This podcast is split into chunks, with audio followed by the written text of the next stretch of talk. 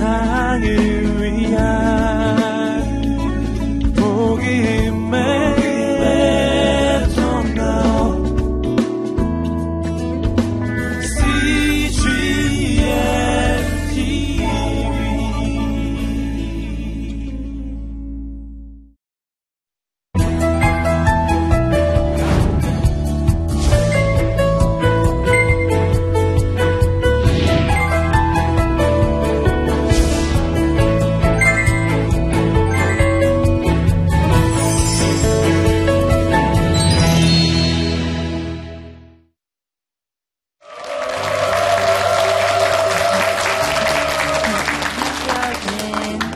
의사 유은정이고요.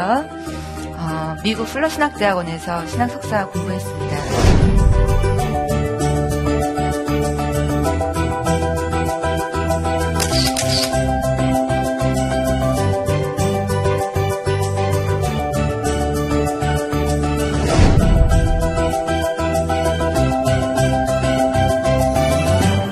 제가 오늘 강의할 주제가 바로 다이어트에 관련된 겁니다.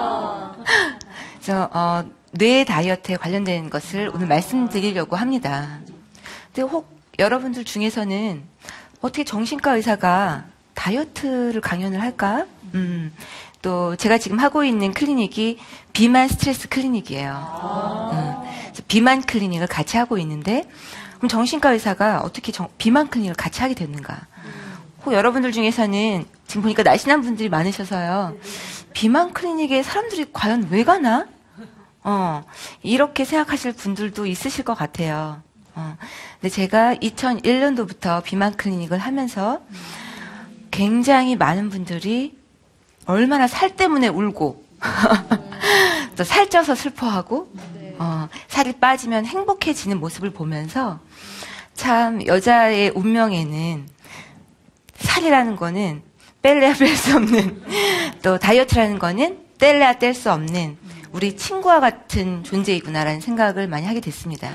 여자 의사이기 때문에 또 젊은 여의사이기 때문에 누구보다도 살찌는 거에 대한 스트레스를 잘 알고 있었고 살이 빠지면서 명랑해지고 즐거운 것이 어떤 건지를 너무나 잘 알고 있었던 거죠. 네.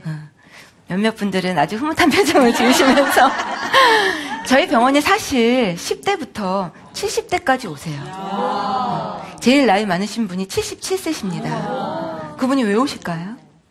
복부 비만 때문에. 어, 뱃살이 모든 근본의 원인, 어, 만병의 원인인 거 아시죠? 어, 그분이 살을 빼시면서 혈압, 당뇨가 다 좋아지시고 어, 몸도 건강해질 뿐만 아니라 가족들 사이에서도 몸이 가벼워지면서 굉장히 사이가 좋아지시는 음, 그런 일이 있었고요. 또 십 대들은 왜 올까요? 음. 십 대부터 우리나라는 다이어트를 시작합니다. 어, 요즘은 워낙 소녀시대니 날씬한 연예인들이 많기 때문에 십 대들이 너무 스트레스를 받아요. 내 허벅지는 왜 이렇게 굵지? 어, 나는 왜 이렇게 많이 먹지? 어. 또 이십 대는 가장 결혼을 준비할 나이죠? 네. 음, 그래서 다이어트에 아주 민감한 나이시고요. 삼사십 대 주부들은 남편 스트레스 때문에 오십니다. 남편이 나한테 스트레스 한마디 확 주고 가면 그 다음부터 먹기 시작하고 폭식. 네. 또 출산 후에 찐 살은 사실 쉽게 빠지지가 않습니다. 어. 또 오십 대, 육십 대 여자분들은 왜 오실까요? 그쵸. 갱년기 이후에 우리의 의지와는 상관없이 호르몬의 변화만으로요. 오십 퍼센트 이상의 여성분들에게서 오 킬로그램 이상 체중이 늘립니다. 또 이유 없이 붓고 짜증나고 단 것이 당기고 움직이기 싫어지는 갱년기 우울증이 같이 찾아오기 때문에 오십 대 여성분들은 얼굴 달아오르면서 살이 많이 찌기 시작하죠. 또 여성 호르몬을 복용하기 시작하면은 정말 기하급수적으로 살이 찝니다. 그러면 내 모습을 거울로 봤을 때 나는 점점 늙어가고 이제 여성으로서 폐경이 됐기 때문에 더 이상 매력이 없어지는 것 같고 아이들은 전부 내 곁을 떠나고 남편은 너무나 바빠져요. 그래서 오십, 육십 대 분들이 또 그래서 병원에 많이 오십니다. 제가 이런 이야기를 쭉 드린 이유는 여러분들 중에서 지금 다이어트? 어, 나하고는 별로 상관없는 주제 같은데? 라고 생각하실지 모르지만 사실은 통계상으로는요. 우리나라 여자가 세계에서 가장 날씬해요. 음, 그렇지만 구십 퍼센트 이상의 여성분들이 나는 다이어트가 필요하다. 나는 뚱뚱하다. 다들 그렇게 생각하고 계세요. 구십 퍼센트면 굉장히 많은 통계입니다. 늘 날씬한 몸을 유지할 수 있다는 것은 굉장히 복된 일이죠. 하지만 우리 몸이 이상신호가 나타나면요, 살이 찝니다. 옛날에는요, 살찐 게 부의 상징이었어요. 배가 나온 사장님들은 돈이 많다는 증거였어요. 잘 먹기 때문에. 요즘은 어떻죠?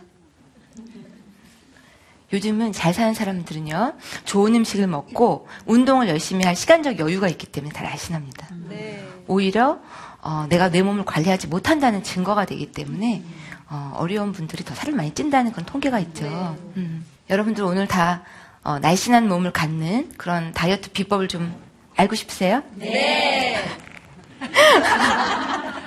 너무 홍도가 좋습니다. 어, 정신과 의사가 왜 어, 다이어트에 대해서 관심을 가졌느냐 이야기하다가 만 것 같은데요.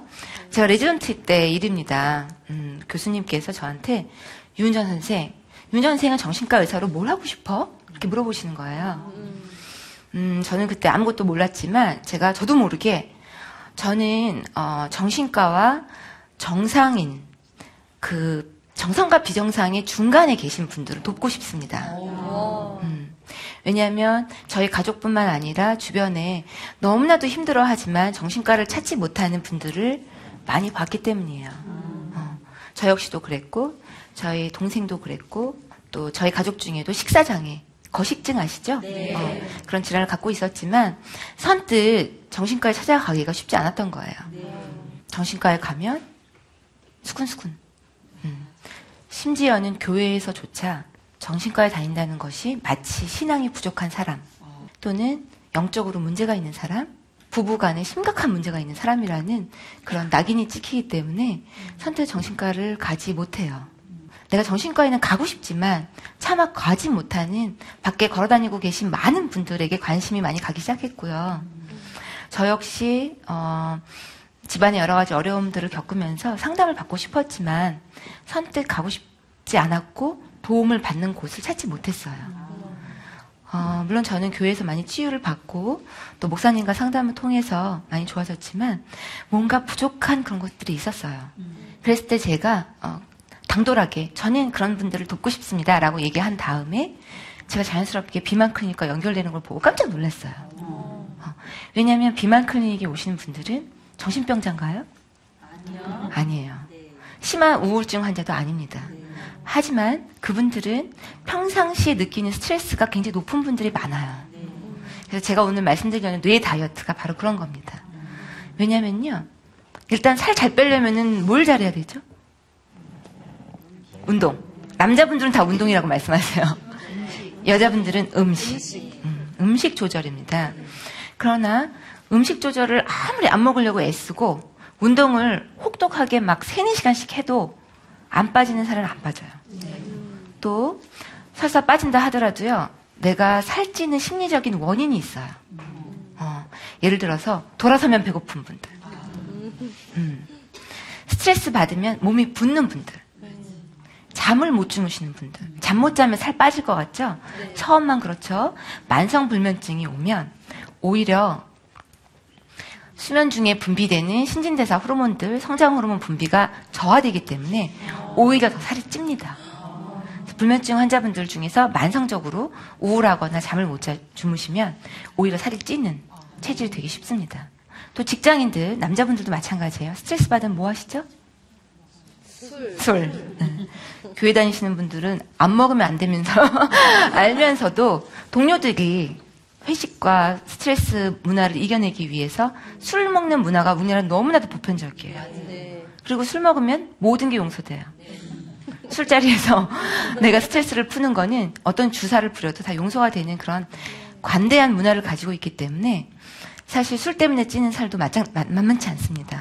그래서 알코올 중독에 이르는 분들이 사실 의외로 많아요. 주변에 한번 생각해 보세요.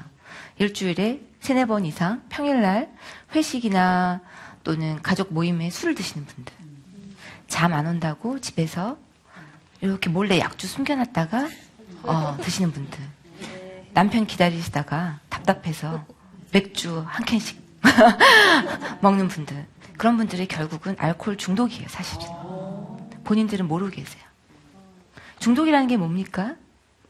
내가 조절하지 못하는 것, 내가 내 습관과 내 몸의 주인이 되지 못하는 모든 방해하는 것들은 전부 중독이에요. 참 놀라웠던 거는요, 살이 빠지지 않는데도 계속 저한테 오시는 분들이 계세요. 아니, 비만 큰 일인데 살이 안 빠지시는데도 계속 오시는 거예요. 제가 물어봤어요. 저는 아주 솔직합니다. 어, 품위를 잡는 그런 의사가 아니기 때문에. 아니, 살 안 빠진데 왜 오세요? 그랬더니, 아, 선생님하고 와서 상담하는 게 좋대요. 음. 그러니까 그분들은 살을 빼러 사실 오시는 게 아니라 정신과 상담을 받으러 오시는 거예요. 음. 내가 왜 술을 먹을 수밖에 없는지, 내가 왜 많이 먹을 수밖에 없는지, 내가 왜 몸이 이렇게 많이 붓고 밖에서 운동을 하기 싫은지, 왜 우리 아이가 내 말을 안 듣는지, 왜 우리 남편이 자꾸 밖으로만 도는지. 참 저는 이런 말씀 드리긴 뭐한데 참 재미있었어요. 어, 그분들하고 대화 나누고 또 살이 빠지면서 숫자로 탁탁탁탁 보이잖아요. 어, 우리나라 분들은 대부분 빨리빨리 근성이 있으시기 때문에 눈에 보이지가 않으면 어, 도움받았다는 생각을 못하세요. 사실 우리나라가 상담이 더 활성화되고 얼마나 우리나라 요즘에 힐링 그런 문화가 많이 퍼지고는 있지만 또 아픈 분들이 많지만 상담을 기피하는 원인 중에 하나가 빠른 결과가 보여지질 않아요. 그렇죠? 어. 그리고 상담은 그냥 공짜라고 생각하세요. 그렇죠? 친구들하고 커피 한 잔 마시고 술 한 잔을 하면서 털어놓는 얘기. 그 정도로 간단하게 생각하시기 때문에 상담 문화가 쉽사리 정착이 되지 못하고 있는 실정이에요. 그런데 비만 클리닉에서는 상담을 하고 살이 빠지면 돈을 내세요. 살이 빠지니까 몸이 가볍고 옛날에 입었던 옷이 다 맞아요. 어. 또 주변 사람들이 나를 알아보기 시작하고 자신감이 생기면서 밖에 나가서도 사람들 앞에서 당당합니다. 지금 날씬하신 분들뿐이 없어서 잘 모르시는데 여성분이요, 칠십 킬로그램 이상, 팔십 킬로그램 이상 나가시면 참 우울합니다. 일단 맞는 옷이 없고요. 어. 백화점에 가서 아니 또는 시장에 가서 옷을 사려고 해도 나한테 맞는 옷이 없고 점원이 나를 쳐다보지 않는 것 같아요. 또 저희 정말 실제 상황이에요. 환자분들이 뭐라고 얘기하시냐면 내가 정말 내 몸만 봐서는 병원 오려고 생각 안 했었는데 초등학교 일 학년인 아들이 엄마 학교 오지 마. 창피하다는 거예요. 왜 우리 엄마는 특히 뚱뚱해? 다른 엄마들은 다 날씬하고 예쁘고 응? 응, 딱 차려입고 학교 입학식이며 어머니 해외에 오시는데 엄마 너무 뚱뚱하니까 오지 마. 그 목소리에 충격을 받고 오셨어요. 남편이 빼라고 해도 안 뺐는데 자식의 말을 듣고는 울 수밖에 없었다고 막 울면서 얘기하시더라고요. 또 바람피는 남편, 음, 어, 너무 속상해서 내가 이혼을 하건 안 하건 간에 도저히 이대로는 자존심 상해서 못 살겠다. 나를 처녀 때 몸으로 돌려다오. 그쵸? 어.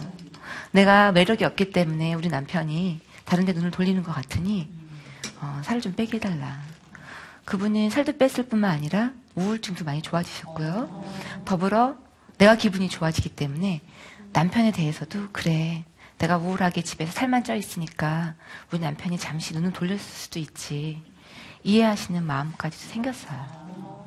두 분이 이혼, 이혼을 하건 안 하건 상관없이 그런 마음의 여유가 생겼다는 게 저는 굉장히 기뻤고요. 제 직업에 대해서 정말 감사했습니다. 저는 이화여대 의대를 나왔는데 그 여자 의대생들이 정말 스트레스가 많으세요. 그래서 멘토링을 제가 해주고 있거든요. 어, 저희 후배들, 이십 년 후배, 제가 보기보다 나이가 많습니다. 저희 이십 년 후배들과 같이 상담을 하면서 제가 이런 얘기를 했어요. 돈 많이 벌고 의사가 되지 마라. 음, 또 전망 좋다라는 그런 과를 가지 마라. 여러분은 의대가 아니지만 잘 새겨 들으십시오. 남들이 생각하기에 좋은 직업이라고 얘기하는 게 저한테, 자기한테도 좋은 직업이 아니에요. 음. 남들이 돈 많이 번다고 생각하는 직업이 자기한테 맞는 직업이 아닙니다. 저는 모든 선택의 기로에서 항상 이게 내가 잘하는 일인가? 이게 내가 좋아하는 일인가? 항상 생각했어요. 어, 저도 인턴 때 굉장히 살이 많이 쪘었어요. 어, 왜냐면 스트레스를 많이 받고 맨날 야간에 어, 근무를 하고 또 밥도 불규칙하게 야식을 막 먹고 때워야 되는 상황이 되니까 저도 별 수 없더라고요. 그래서 이제 살기 찌니까 너무 스트레스도 받고, 왜냐면 한창 이십 대 예쁜 나이인데 살이까지 찌고 인턴 근무하고 하니까 너무 우울해지는 거예요. 제가 직접 찾아갔던 곳이 효소 다이어트를 하는 곳이었습니다. 그래서 거기서 정말 돈을 많이 주고 그 당시 월급의 절반 정도는 됐던 것 같아요. 그래서 그런 걸 사서 먹고 막 이랬던 기억이 나는데 전혀 도, 효과가 없었어요. 어, 또 운동을 끊어서 수영을 다녔는데 피곤한데 수영까지 가려니까 너무 더 피곤한 거예요. 효과 역시 없었어요. 제가 행복해졌던 거는 남자친구를 사귀고 나서였습니다. 그래서 제가 항상 다이어트에 가장 좋은 비법은 사랑하십시오입니다. 음.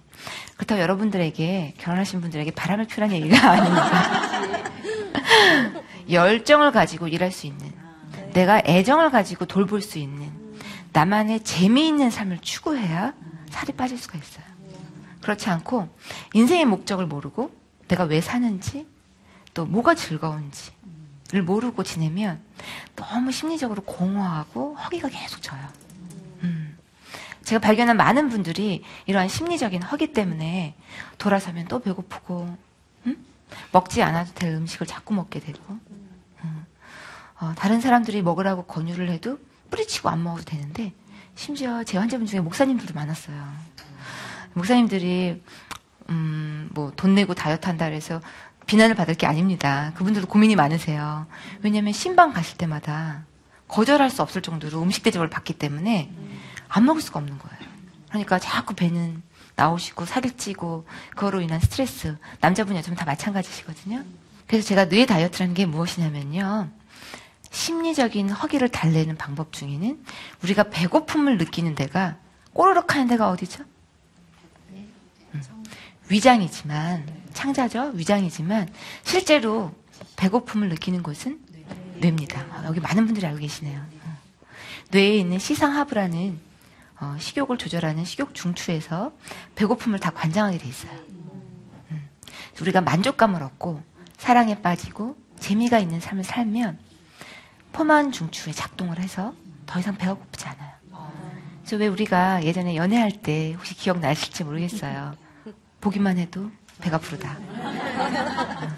그 말이 정말 사실입니다. 뇌에 있는 호르몬들은 전부 우리 식욕중추를 도와서 배가 안 고프게 해요. 음. 그 반대의 현상도 똑같겠죠? 어, 배가 고프게 한다는 거죠.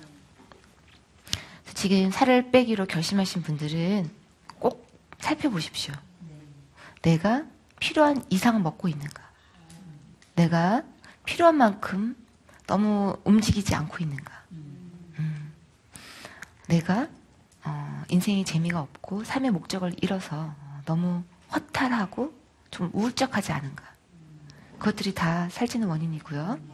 그래서 여자는 아프다라는 책을 썼습니다. 제목 역시 다이어트 때문에 얼마나 많은 여자분들이, 여자라서 어, 겪게 되는 그런 아픔을 제가 기록한 거고요.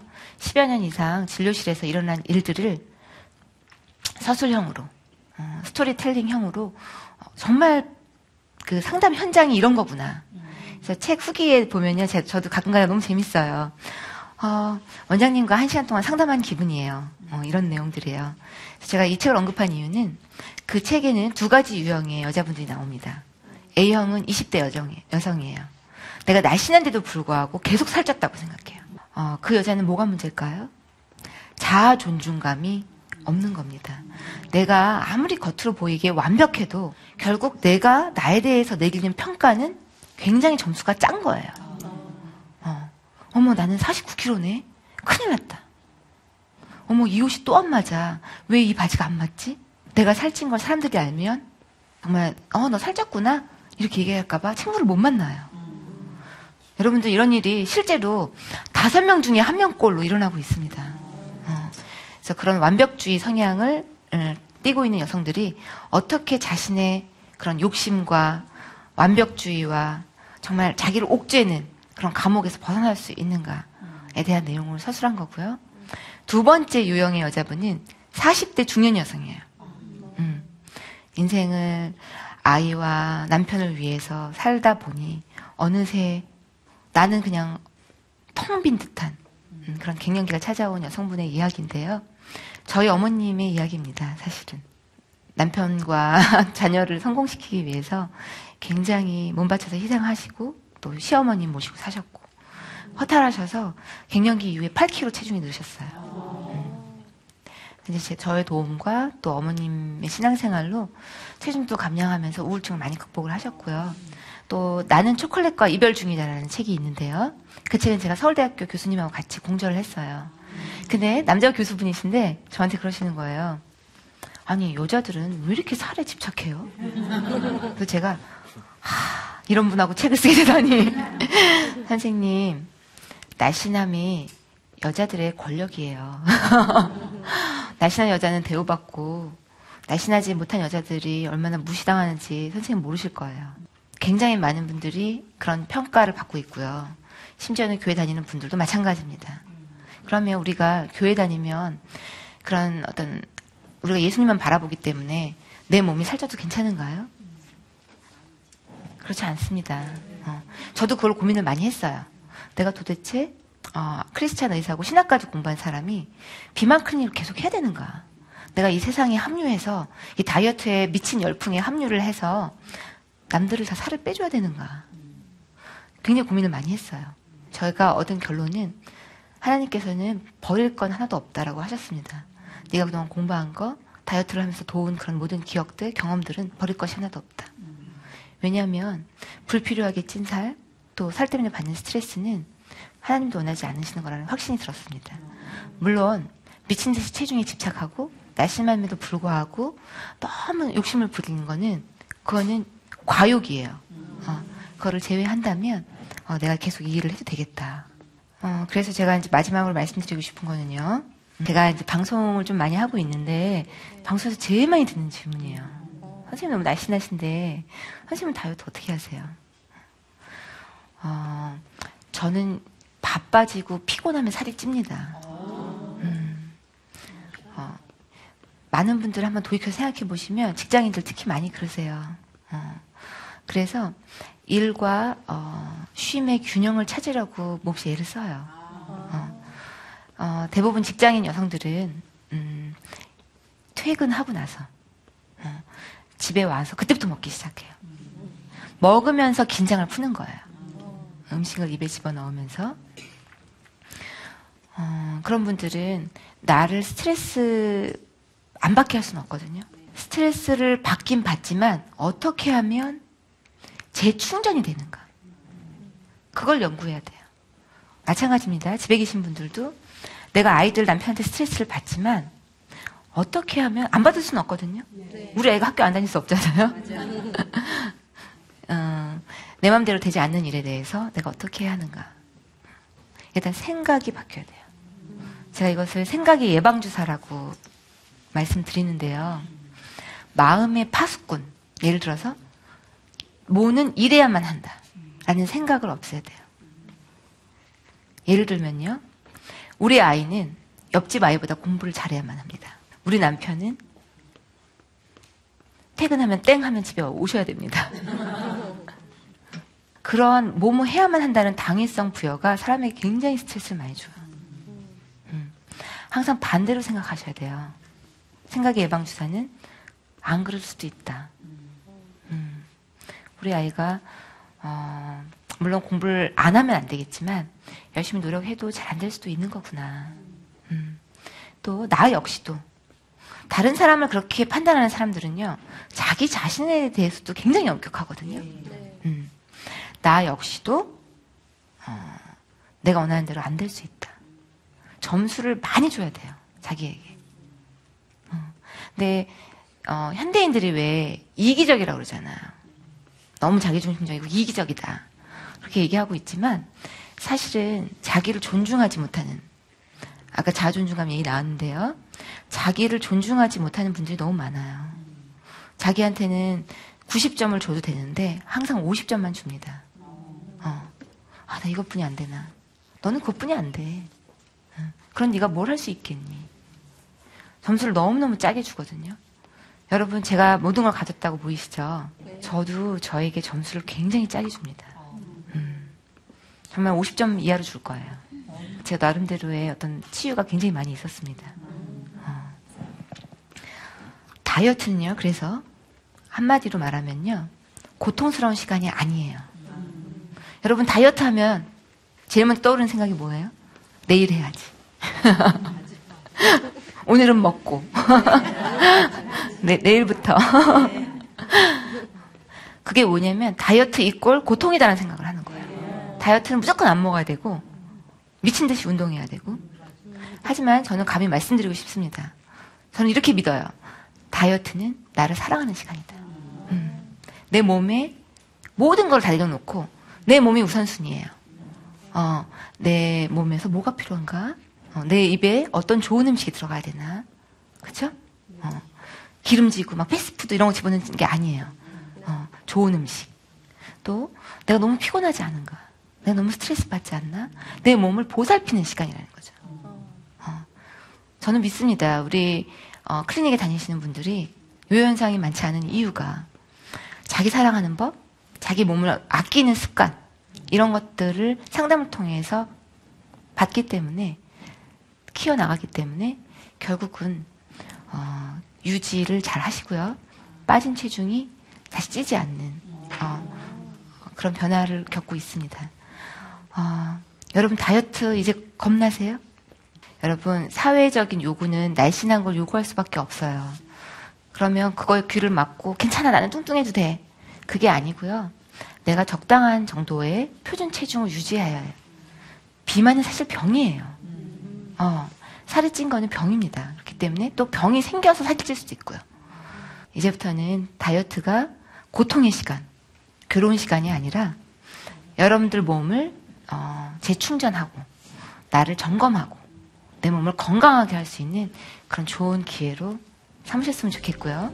혼자 하시기 어려운 분들은 꼭 전문가의 도움을 받으셨으면 좋겠습니다.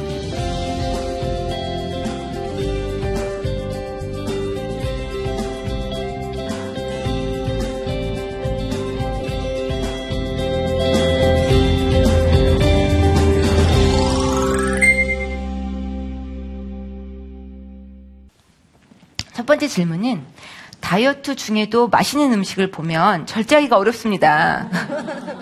이거 제가 감수한 책 제목인데, 식욕 버리기. 제일 중요하게 생각되는 식욕 버리기는 무엇이 있을까요? 일상생활에 쉽게 실천할 수 있는 것? 제가 책에도 썼지만 어, 굉장히 아이러니한 부분이 있어요.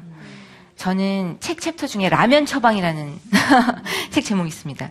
여러분, 다이어트 돌입하시면요, 머릿속에 둥둥둥둥 떠오르기 시작하는 라면, 햄버거, 아이스크림, 치킨, 머릿속에 둥둥둥둥 떠오르죠. 네. 왜 그런지 아세요? 먹지 말아야 된다고 생각하는 순간 떠오릅니다. 아. 그게 바로 우리의 식욕 중추가 본능의 뇌에 있기 때문에 그래요. 본능의 뇌라는 거는 감정을 조절하고 식욕을 조절하는, 성욕을 조절하는 곳이에요. 이성의 도움을 받지 않습니다. 자기 멋대로 움직임. 어, 그렇기 때문에 내가 안 먹어야지 하는 순간 더 본능적으로 더 작동을 해요. 예를 들어서 저 사람이 사랑하면 안 된다고 생각하면 더 애절하게 애절한 마음이 생기는 것과 같은 원리입니다. 위로 푸드, 나에게 위로를 줄 수 있는 푸드, 그래서 라면 처방이라는 걸 해요. 뭐냐면 클리닉에서요, 원장님 저 라면 먹어도 되나요? 라면 너무 먹고 싶어요 라는 질문을 너무 많이 들어요. 어, 먹어도 됩니다. 어떻게 먹어도 되냐면, 라면을 안 먹으려고 하면 너무 먹고 싶기 때문에 제가 라면 처방을 해요. 먹기는 먹되 짠 국물은 많이 먹지 않고, 음. 라면 면 가락은 먹어도 됩니다. 밤에 늦게 먹지 마시고, 밥 먹고 난 다음에 참았다 참았다 이제 라면 먹어야지 그러지 마시고, 참다 참다가 잠들기 바로 직전에 새벽에 끓여서 먹고 주무시지 마시고, 한 끼니를 마음 편하게 라면을 끓여 드십시오. 저희 환자분 중에요, 이런 분도 계셨어요. 라면 먹으면 안 된다는 생각이 너무 가, 강하니까 라면 먹지 말아야지 먹지 말아야지 끝까지 안 먹다가요, 생라면 생라면을 우걱우걱 막 먹으면서, 아, 난 라면 안 먹었어. 칼로리는 똑같습니다. 어, 그래서 저는 제가 강조하고 싶은 거는 절제 못합니다. 어, 우리의 뇌를 우리가 마음대로 조정할 수 있지 않아요. 특히 본능의 뇌는. 그렇기 때문에 음식 처방, 가끔가다 다이어트 기간 동안에도 나를 위로할 수 있는, 우리 뇌를 위로할 수 있는 음식은 반드시 일주일에 한두 번 먹어도 괜찮습니다. 저는 사실 하루에 한 끼 정도는 괜찮다고 얘기하고 있어요. 또 두 번째 질문입니다. 어, 두 번째 질문은 다이어트를 바라보는 크리스찬의 건강한 관점은 무엇일까요? 어, 굉장히 어려운 질문인데요. 음. 어, 저는 사실 이 문제로 신학 공부를 하게 됐습니다. 제가 지금까지 얻은 거는 하나님은 우리를 너무 잘 아신다는 거예요. 어, 우리가 뭐길래 어, 먹고 싶은 거, 입고 싶은 거를 금욕하면서 예수님의 제자가 될 수 있을까? 물론 훌륭하신 선교사분이나 또 훌륭하신 어, 분들은 가능하실지 모르겠지만 전 참 어려웠어요. 어, 많은 분들이 지금 공감하고 계신 것 같은데요. 그렇다고 예수님 제자 되길 거부하라는 얘기는 아닙니다. 음, 내 몸을 잘 돌보면서 정말 내 있는 그대로의 모습을 사랑하지 않는 그런 걸 원하는 게 아니라 내 있는 그대로의 모습은 사랑하면서 정말 갖지 말아야 되는 욕심, 오히려 우리한테 부작용이 되는 욕구, 욕망, 그런 것들은 부인하라는 그런 내용으로 제가 알고 다이어트도 그런 기준에 맞춰서 진료하고 있습니다.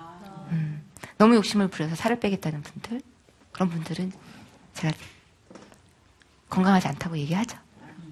제 답변이 잘 됐나요? 네. 그럼 제 얘기를 잘 들어주셔서 감사하고요. 오늘 여기까지 이야기 마치도록 하겠습니다. 감사합니다. 제가 너무 무너졌었어요. 의사가운을 벗어보니까 제 모습이 보이더라고요. 그때부터 저를 찾는 여행이 시작됐었습니다. 어, 목사가 되려고 하니? 제가 목사님처럼 보이세요? 의도적으로요, 쉼의 시간을 만들어 놓지 않으면요, 우리 사회는 쉬지 못하게 만듭니다. 저희 병원 환자분들 너무 많이 경험하시거든요. 굉장히 유명한 목사님이 내적 치유로 가게 됐어요.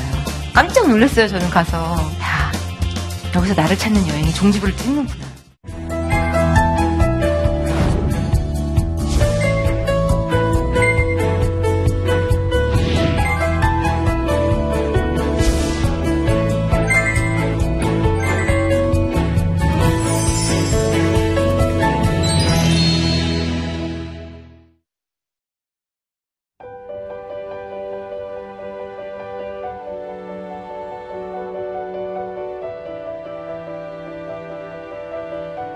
세상에는 수많은 교회들이 있지만 더 깊이 있는 말씀 강해를 찾기 위해 크기로만 교회를 선정하지 않습니다.